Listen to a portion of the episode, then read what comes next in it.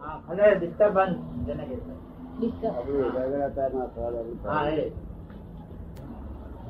આપણે અંદર સંયમ કરવો છે પણ તે તૈયાર થવાના છે બધા જેને અંતરાય જેવું છે તો. એ શાસ્ત્રમાં પાંચ પ્રકાર કયા પાંચ પ્રકાર બરોબર જ્ઞાન ના હમ. જ્ઞાન જે છે જ્ઞાન હા જ્ઞાન ના શાસ્ત્રમાં પાંચ પ્રકાર કયા હા, મતિ, શ્રુત, અવધિ, મંત્ર ને બરોબર. તે તેમાંથી બધા આત્મજ્ઞાન ના જ પ્રકાર છે.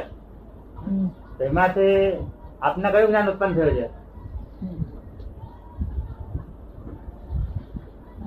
શાસ્ત્રમાં પેલા પાંચ જ્ઞાન ના પ્રકાર કયા? મતિ શ્રુત અવધિ મનોપર્ય અને કેવળ.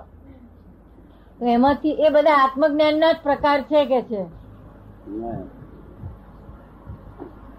બરોબર ને? તો રસ્તો છે પગથિયાં. પગથિયા છે? બરોબર છે? ક્રમે ક્રમે આગળ જતા પગથિયા છે. નથી બેર પગથિયાં. હા. બધા ફળ છે. કે એમાંથી આપને કયા પ્રકારનું જ્ઞાન છે.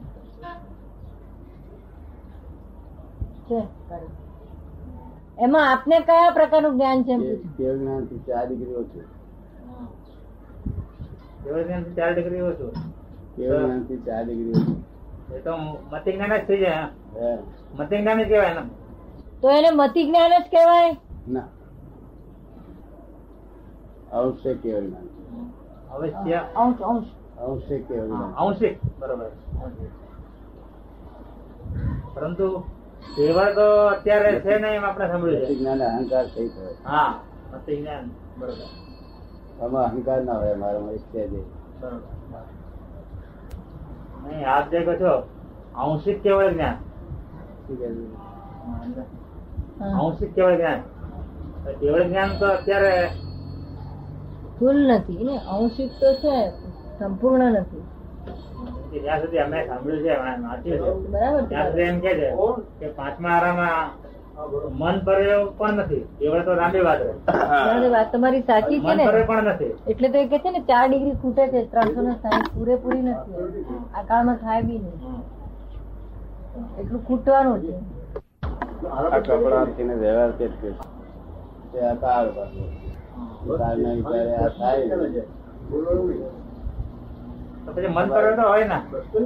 મન પર મન પર. મન પર એ હોય ને મન પર તો એના પહેલાનું છે આગળ. અમારા મંદિરને પછી એને સમજી શકે હા. પણ સંપૂર્ણપણે ના સમજી અને પોતાના મતના પર સંપૂર્ણ પોતાના મન તો પર સમજાય સંપૂર્ણ. પરંતુ જિજ્ઞાસુ કોઈ પણ આવે તો એના જે મનોભાવ હોય એ સમજી શકાય કે નહીં? મૂકી દેજો મનની વાત જાણી શકાય. મન પર એ. હોય તો બીજાના મનનું જાણી શકાય એમ. બરોબર? અમુક અમુક અવસ્થા. હા અમુક અવસ્થા.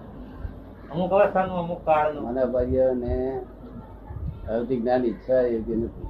બરોબર. હા એ કઈ કાર્યકારી નથી. મુખ્ય મતિ જ્ઞાન સૂત જ્ઞાન.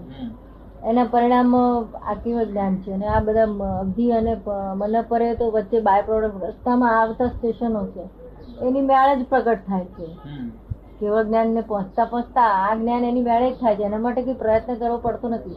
પ્રયત્ન બે મતિ અને શ્રુત બેમાં બેમાં જ આ માણસે એ કરવાનું જરૂર છે. આ બે પૂરા થઈ ગયા. મતિ જ્ઞાન પહેલું શ્રુત જ્ઞાન કમ્પ્લીટ થાય ત્રણસો સાહીઠ થાય. પછી જેમ જેમ શ્રુત જ્ઞાન પરિણામ પામતું એમ મતિ જ્ઞાનમાં પરિણામે મતિ જ્ઞાન જયારે કમ્પ્લીટ થાય ને ત્રણસો સાહીઠ ડિગ્રી, ત્યારે કેવળ જ્ઞાન થાય. જે સાંભળ્યું, સૂતો એટલે જે સાંભળ્યું, તે પોતાને મતિમાં આવે, ઉપજે, એટલું પરિણામ પામે. સમજી જાય પોતાને. એ મતિ જ્ઞાન અને પછી જે સમજાઈ ગયું, એ પછી એને એક્ઝેક્ટ જ્ઞાનમાં આવે. એ કેવળ જ્ઞાન. હવે મનથી પડાય પણ જેટલી વાર ટકી રહે. હા એ. કે છે આવે ને જાય. સમ્યક તો તો ટકી રહે તો થાય ને નહીં તો કે આવે ને જાય તો પાછું એવું નહીં એવું. સમકિત ટકી રહેવું જોઈએ ને પાછું. પેલું ઉપશમ હોય તો તો પાછું આવે. નિરંતર ક્ષણવાર જાય. ચોવીસે કલાક જાય. નિરંતર.